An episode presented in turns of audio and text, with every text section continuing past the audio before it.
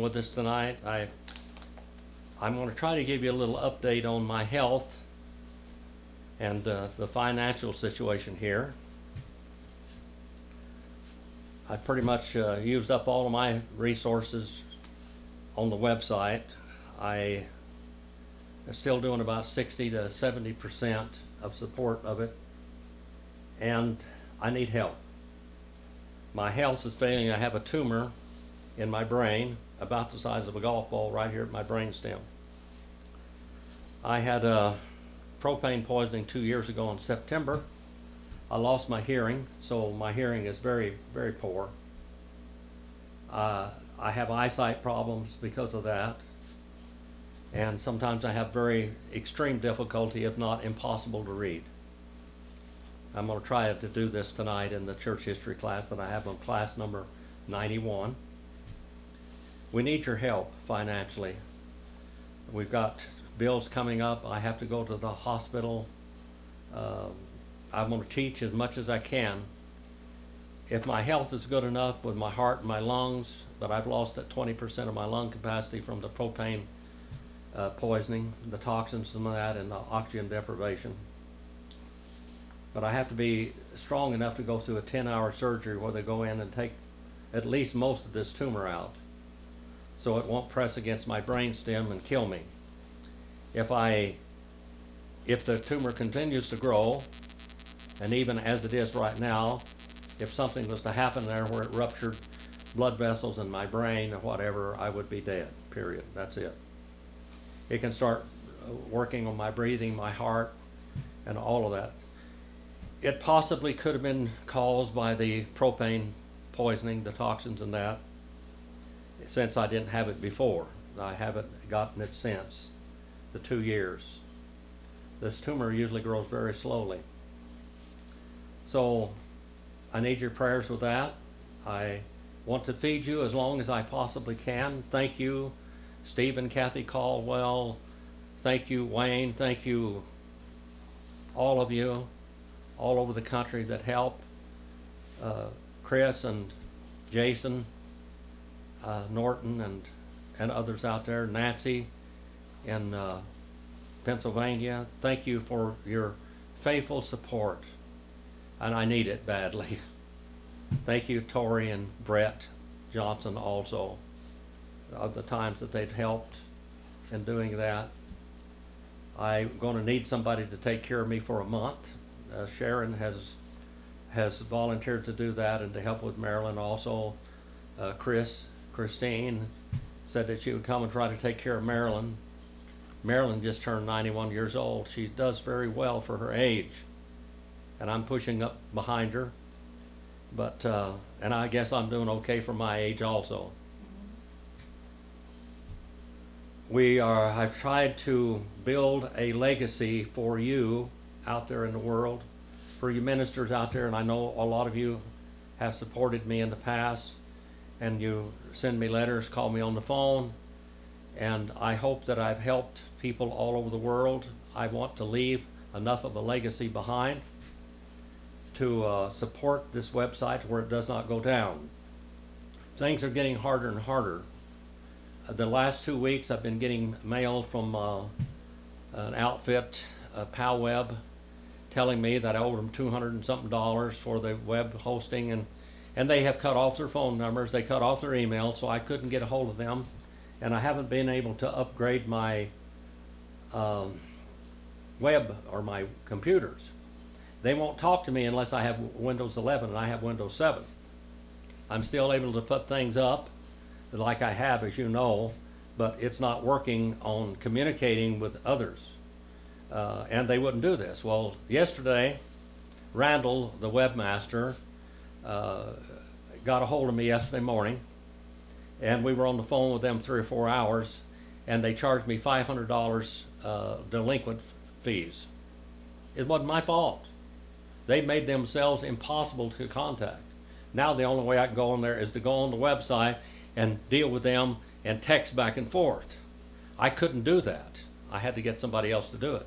I called them, I emailed them, nothing, nothing, nothing, no, no response and I have uh, lawyer's fees coming up for the 501c3 to keep renewing that. Uh, we got all kinds of bills, probably ten to twenty thousand dollars worth of bills coming up.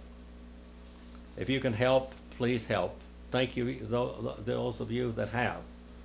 Now, just continue for your pray, prayers for me to keep on keeping on and, and teaching what I can. I have people tell me we don't get fed except for you feeding us. Our churches are just social events. Well, I'm going to keep trying. There's almost 5,500 messages out there on SermonAudio and discover the word with Dr. or discover the word.com and discover the word with Dr. Jim on YouTube.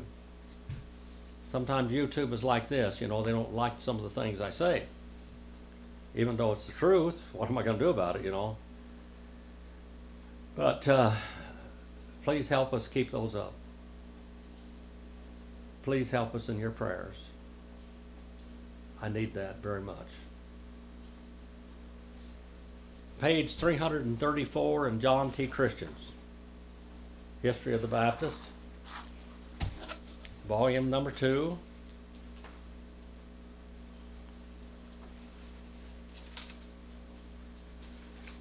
History of the Baptists, together with some accounts of their principles and practices. John T. Christian, AM, DD, LLD.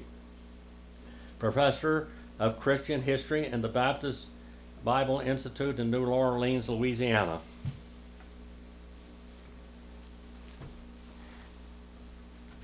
I've taught from these books for more than 50 years. As I read this, I will bring in other books that I have here, and one of them I'm going to bring in. And, and by the way, I'm old enough that I knew some of these people. Everybody in this book here in the 20th century, I knew. And this is the history of the ba- California Southern Baptists. And by the way, if you're a missionary Baptist, well, Southern Baptists and missionary Baptists aren't the same. Yes, they were. They were the same people at one time. The Lord's Supper, a close communion, and then open communion. You know, there's, and I've said this before, and some of you just don't get it because I keep hearing you use the wrong terms.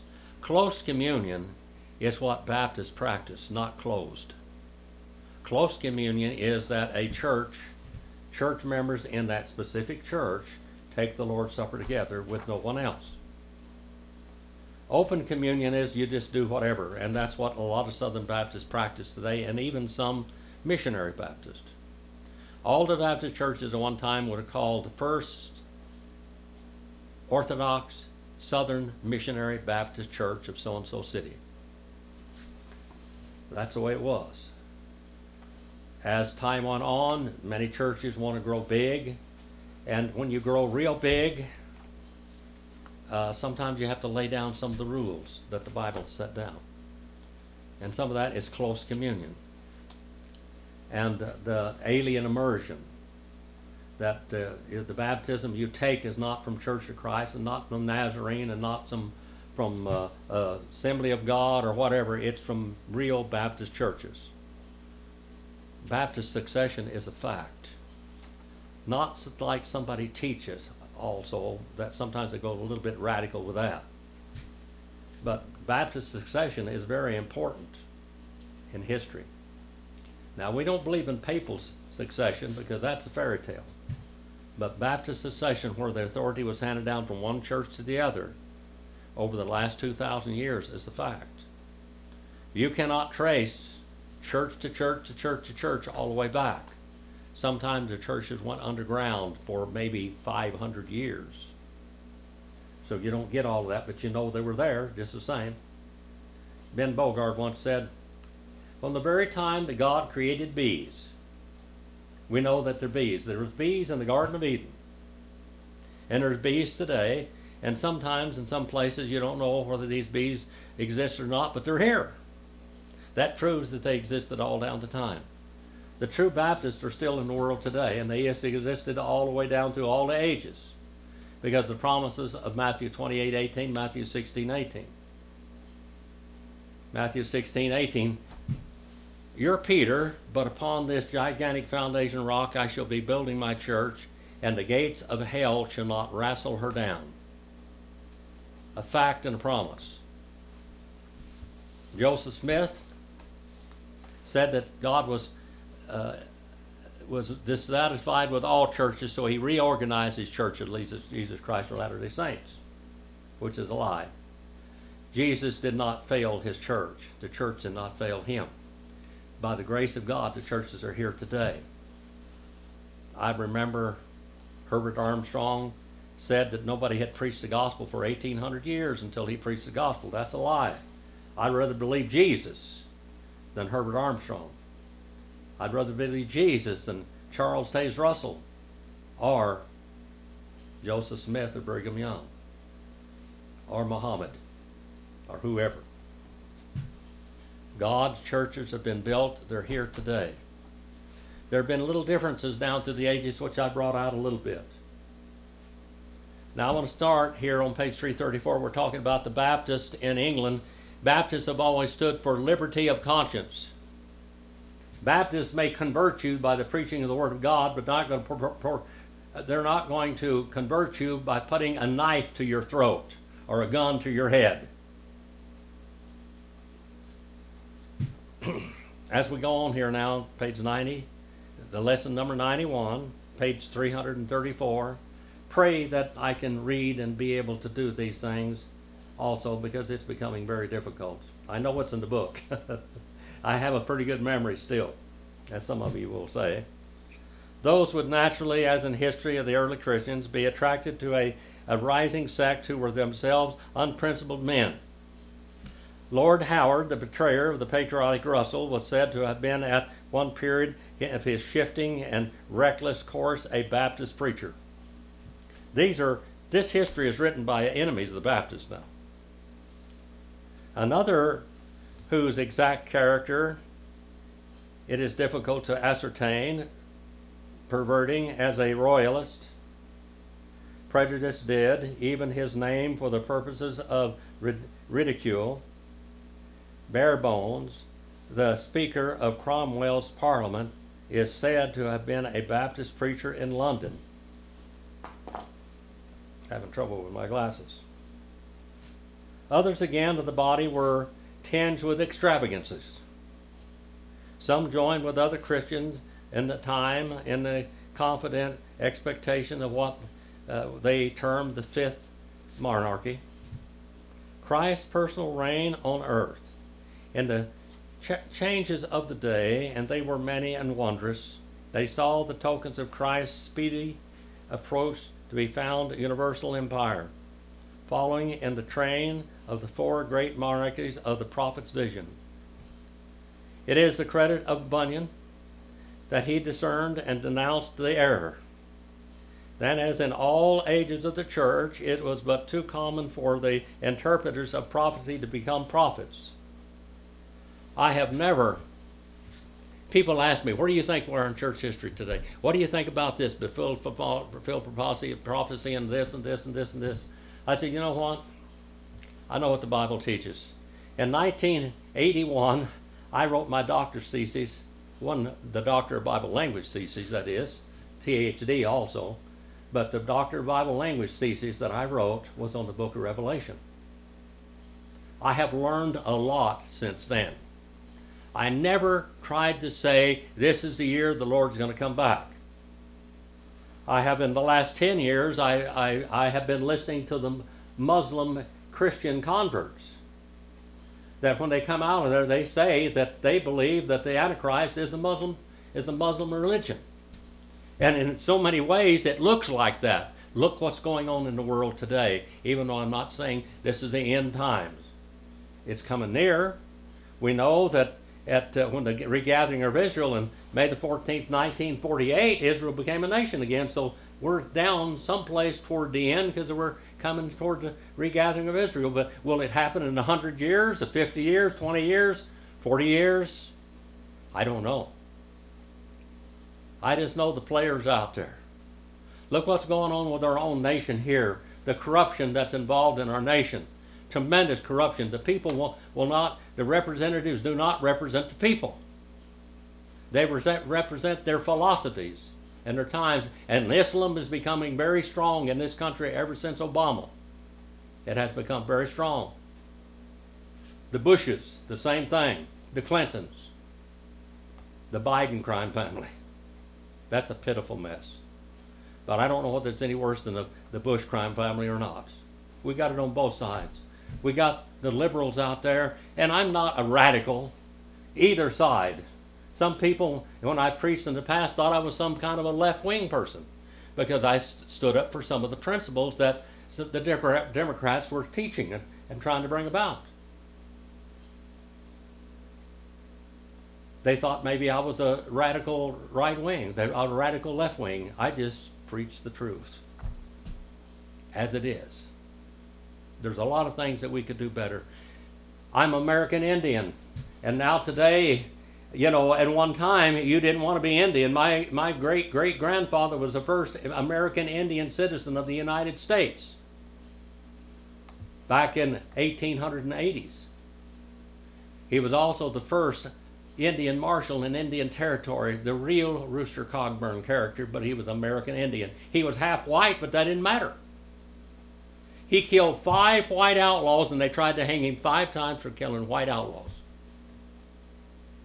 The story in the courtrooms and, the things, the last true grit that came out with Jeff Bridges and the Coen boys, they called me from the uh, uh, historical site there at Fort Smith, Arkansas, and they said those boys are reading every book about your father, your grandfather. It's going to be a different movie than before. At one time, my my family said, "Don't tell anybody you're an Indian." They moved from Indian Territory to California to be mistaken for white Okies. Now, if you're a person of color, it's a wonderful thing because the white race is horrible. I'm going to tell you something. Every race has its downfalls because we're all Adamic. This is the most racist time in American history than before the Civil War that we live in today. The most divided, the most radical, the most biggest mess that it ever had, and people want to come from all over the world to become part of the United States. And yet it's not a United States anymore, it's more divided than it's ever been.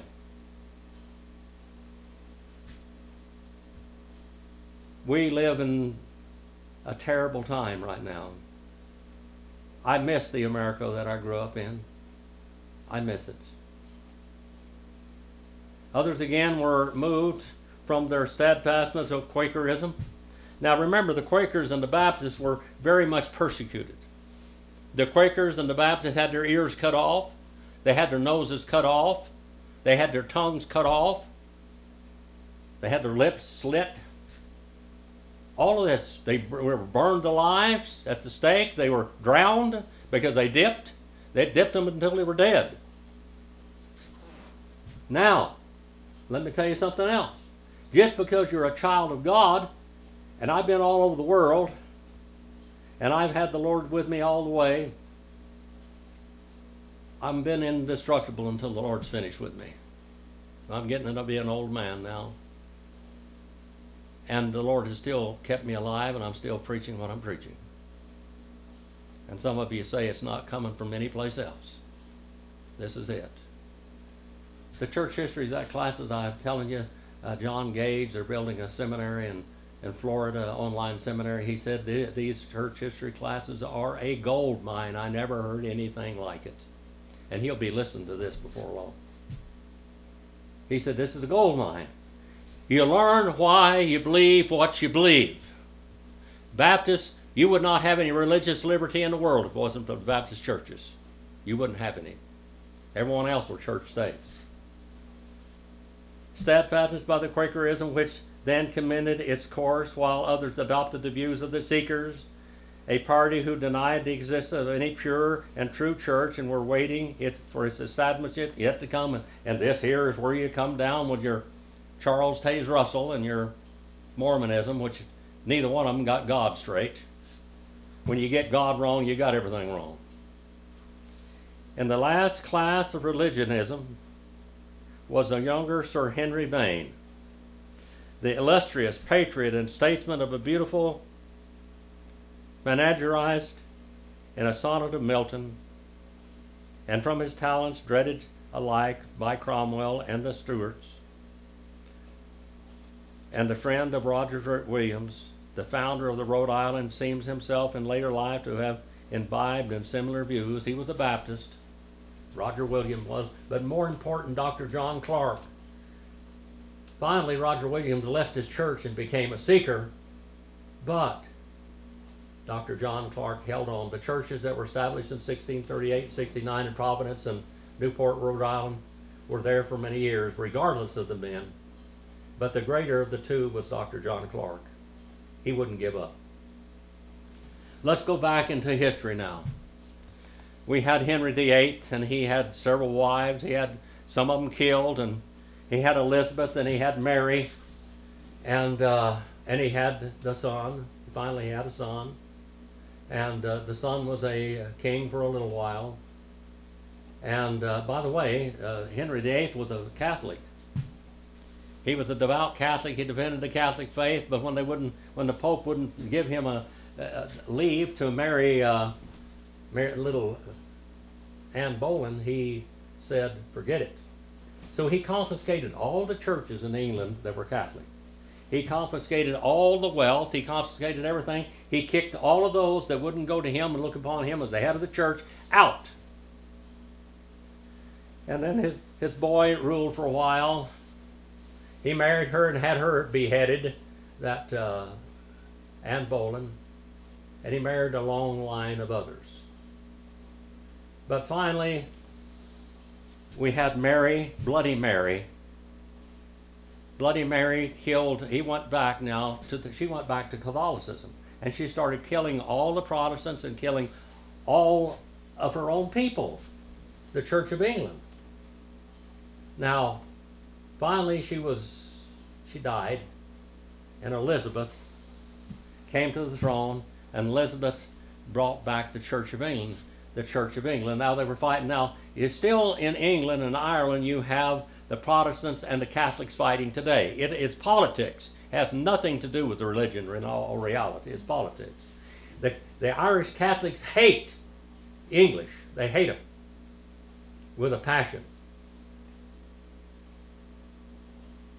The Irish Catholics hate the English. Now, Spain was the the mistress of the sea at one time. Philip the second of Spain married Mary, and uh, he thought that they wanted to bring you know England back. Well, she died, and then after Elizabeth came to the throne, he was going to go back over there and he was going to take England and make it a Spanish colony, basically and bring it back into the Catholic Church. Well, he sent out his Spanish Armada, and uh, the weather was not with him. And then Elizabeth hired a pirate, a pirate, to head the English Navy. And that man went out and he built ships that would fight in a different way than all the others and he won. And he, they were, you know, you see all these uh, sunken Spanish ships.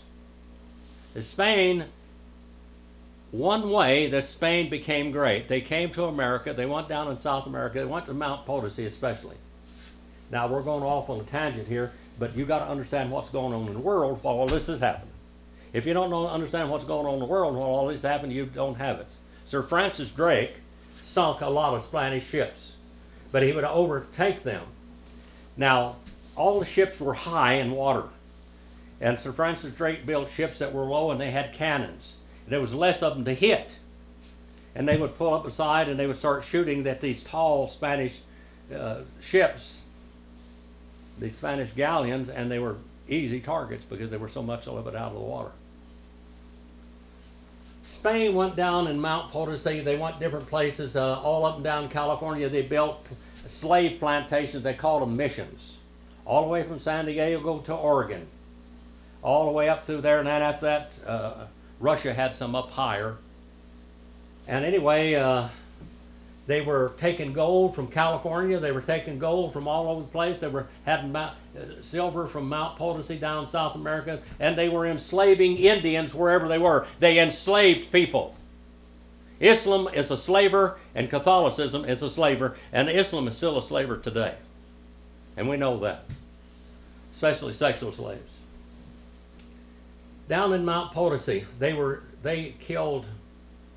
I think the number was around four million people that they worked to get there. They were filling those Spanish ships with silver and sending them across the seas. Now you got to bring in China. China had a, a fleet of ships in 1400 that were greater than it. They had 318 big ships. They had bellows in there to pump them out. They had they had waterproof hulls. They had nails that would not rust. They had different innovations that nobody else had, and they would go and look at different lands, and they'd look there, and there was nothing they wanted anywhere. There was nothing in those lands. They looked upon all the other nations as heathen nations, and they were so backward they didn't see anything worth going in there and conquering. When the ships would come, those 319 ships, it looked like they said it looked like an island or a continent coming at them scared them to death. They were bigger. The other one looks like they looked like little canoes compared to these big uh, Chinese ships. And then so why in the world did Dr. Phillips bring this in? Because China was in terrible need of real solid gold and silver to back their paper money and their brass coins. And so they started trading with the Spanish. And the, and the Spanish they just kept sending people over there. And even though the Sir Francis Drake was sinking a lot of ships, you know, they're still finding this these gold. I should have had a piece of eight. I've got a piece of eight uh, that I got from Marilyn several years ago for her birthday, and um, it goes back, I think, to the 1700s. This piece of eight. They were sending all this gold and silver, and China was buying it and trading. China uh, had different things. They were the ones that invented uh, spaghetti, by the way, and noodles. It wasn't it wasn't the uh, Italians. It was them. It was the Chinese. The Chinese had uh, gas piped into homes already. They had cast iron stoves. They had heaters. They they had paper money. If you go over from one province a thousand miles away and took a piece of paper money, sold your house and everything you had there, all the, the goods in it, you could buy it for the same amount a thousand miles or fifteen hundred miles away but they needed silver. They needed precious metals. So they got involved. And so they're trading and and to get this precious metal so they can stabilize their economy. Wouldn't that give us a good idea here in America today? Ever since LBJ we went downhill. John Kennedy was going to keep the silver standard. Silver standard was better than the gold standard. You know why we got the silver standard instead of gold standard in Franklin Roosevelt's time? He called in all the gold. You know why? Because the Jewish people controlled the stock market. He told them one time, you either cooperate, I'll strike new money. Well, he did. He stroked the silver certificates. But there was silver, there was gold, and there was silver in Fort Knox to back the American dollar. But when LBJ got in there by hook and crook and killing and whatever, a coup, he got in there and he dropped the silver standard. Now your silver certificates aren't worth anything. They're not valuable anymore. So that the United States could control their own currency, not somebody else, not the World Bank or whatever. But that's gone now. It's all back going according to Hoyle, just like they wanted to do it.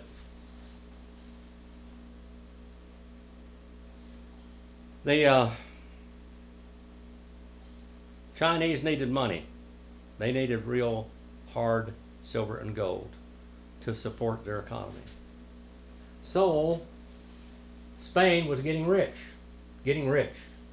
They could buy all the goods they wanted, whatever much of the goods that fed the world of Europe came from America. The American Indians had developed potatoes, they had developed corn, tomatoes. Now, by the way, potatoes and tomatoes, they are a toxic plant, but they were made to where you could eat them.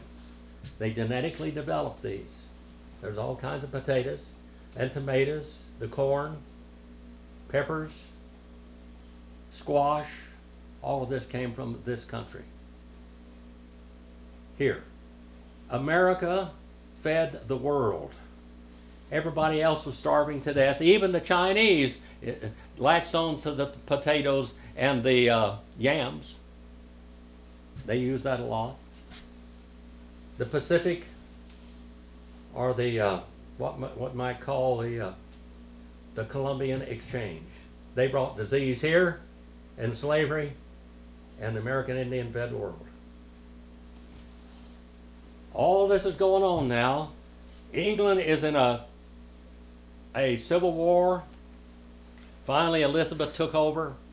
The Stuarts lost, and uh, you know, and not Anne, but uh, Bloody Mary. These things took place in Europe. And the Baptists are among all these people just trying to preach the word and trying to stand for religious liberty. Why, Bloody Mary, or Mary Queen of Scots, she didn't believe in religious liberty. The Church of England really didn't. John Bunyan was in prison for preaching the gospel. Many people were in prison preaching gospel. The reason why Baptists came to America is they could come over here, but there wasn't any religious liberty in America either. So we see in America, we covered some periods of time in America where we saw great men like like Dr. John Clarke and Roger Williams and and Obadiah Jones and, and all all of these people that fought so so hard for, and by the way, even Abraham Lincoln was a descendant of one of the greatest Baptist preachers in America. But he wasn't. He wasn't. He didn't believe in total religious liberty. He didn't believe, he believed in control of the masses and cold estates. He didn't believe in freedom of speech. Go back and study his life. Go back and study what he did in the Civil War. We've seen such corruption in the world. Corruption goes like this, and then it goes down. Then it goes like this, and then it goes down. In America, we had the Great Awakening with George Whitefield and uh, some of the great priests of America. Obadiah Holmes. These men were great, but they were persecuted. They were beaten.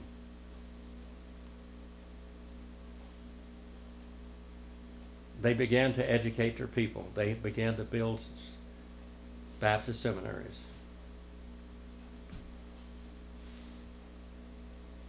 The founder of Rhode Island, Dr. or Dr. John and uh, Roger Williams,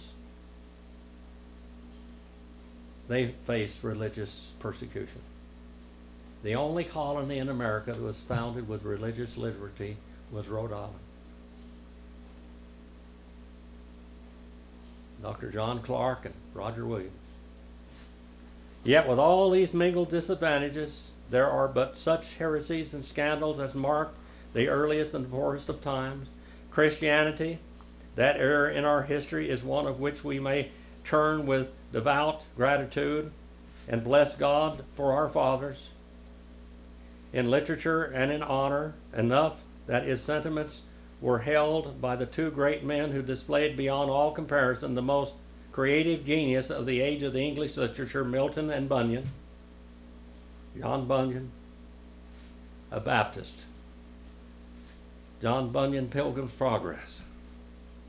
In the cause of religion and political freedom, it was the lot of our community and to labor, none the less effectively because they did it obscurely with Keach, doomed to the pillory, or like Delaune, perishing in the dungeon.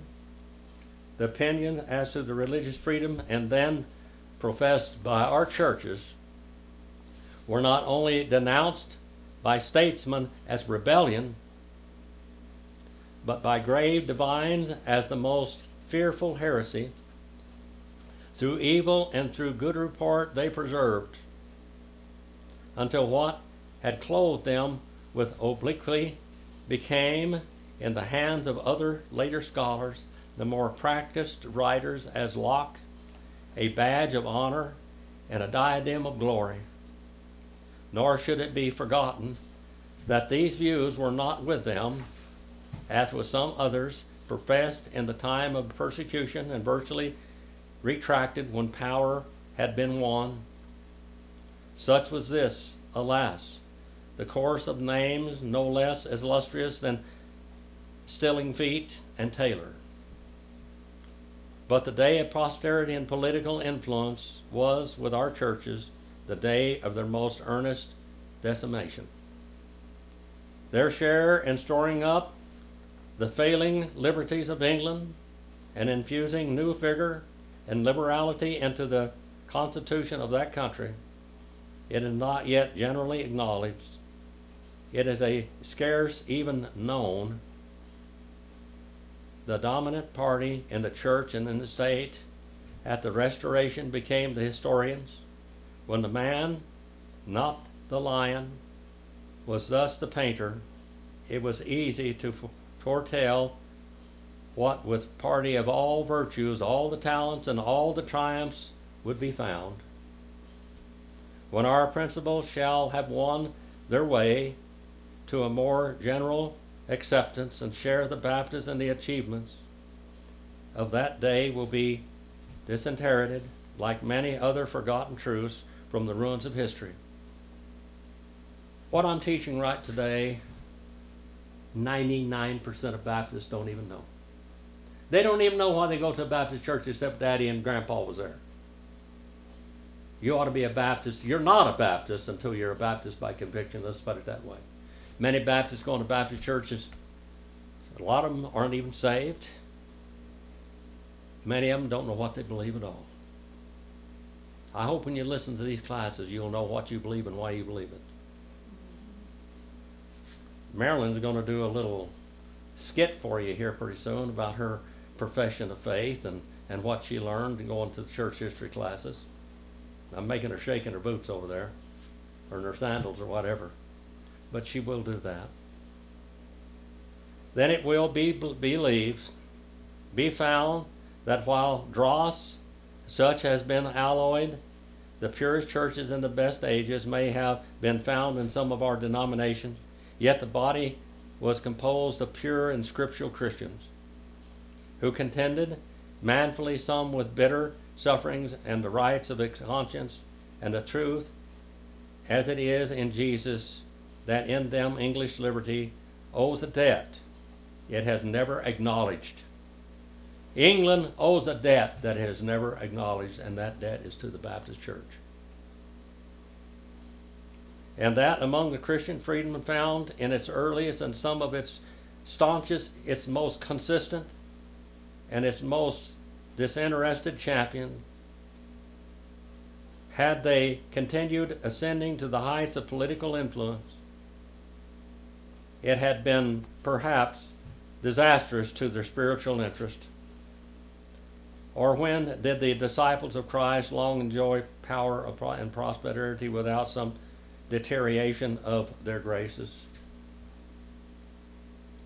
He who, as we may be allowed to hope, loved them with an everlasting love, and watched over their welfare with a sleepless care, threw them back into the subsequent convulsions of the ages, into the obscure, lowly stations of life, because in such scenes he had himself delighted to walk.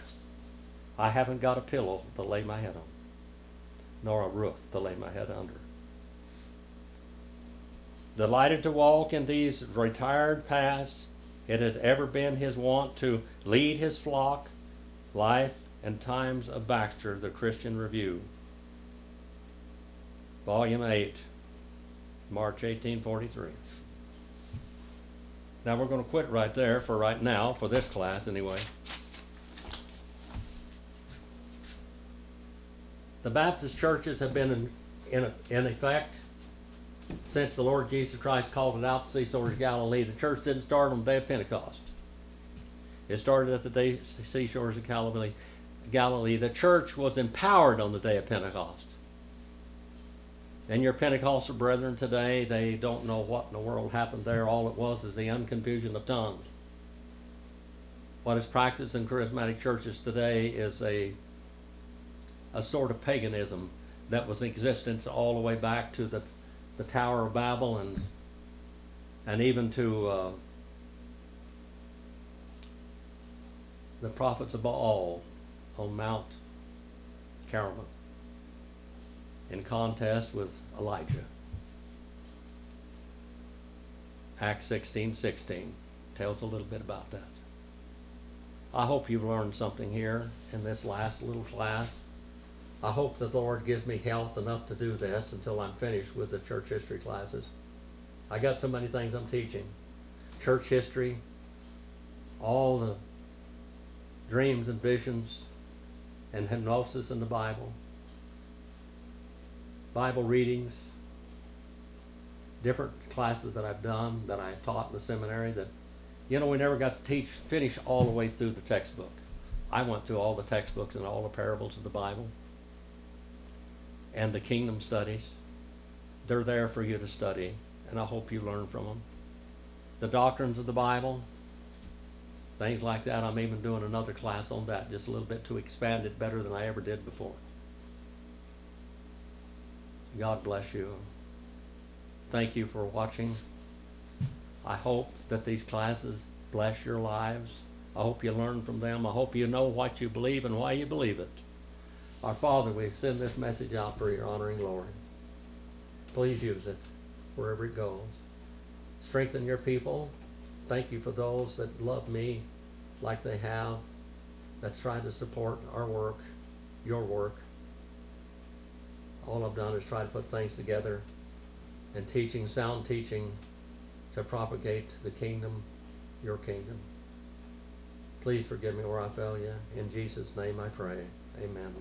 Amen.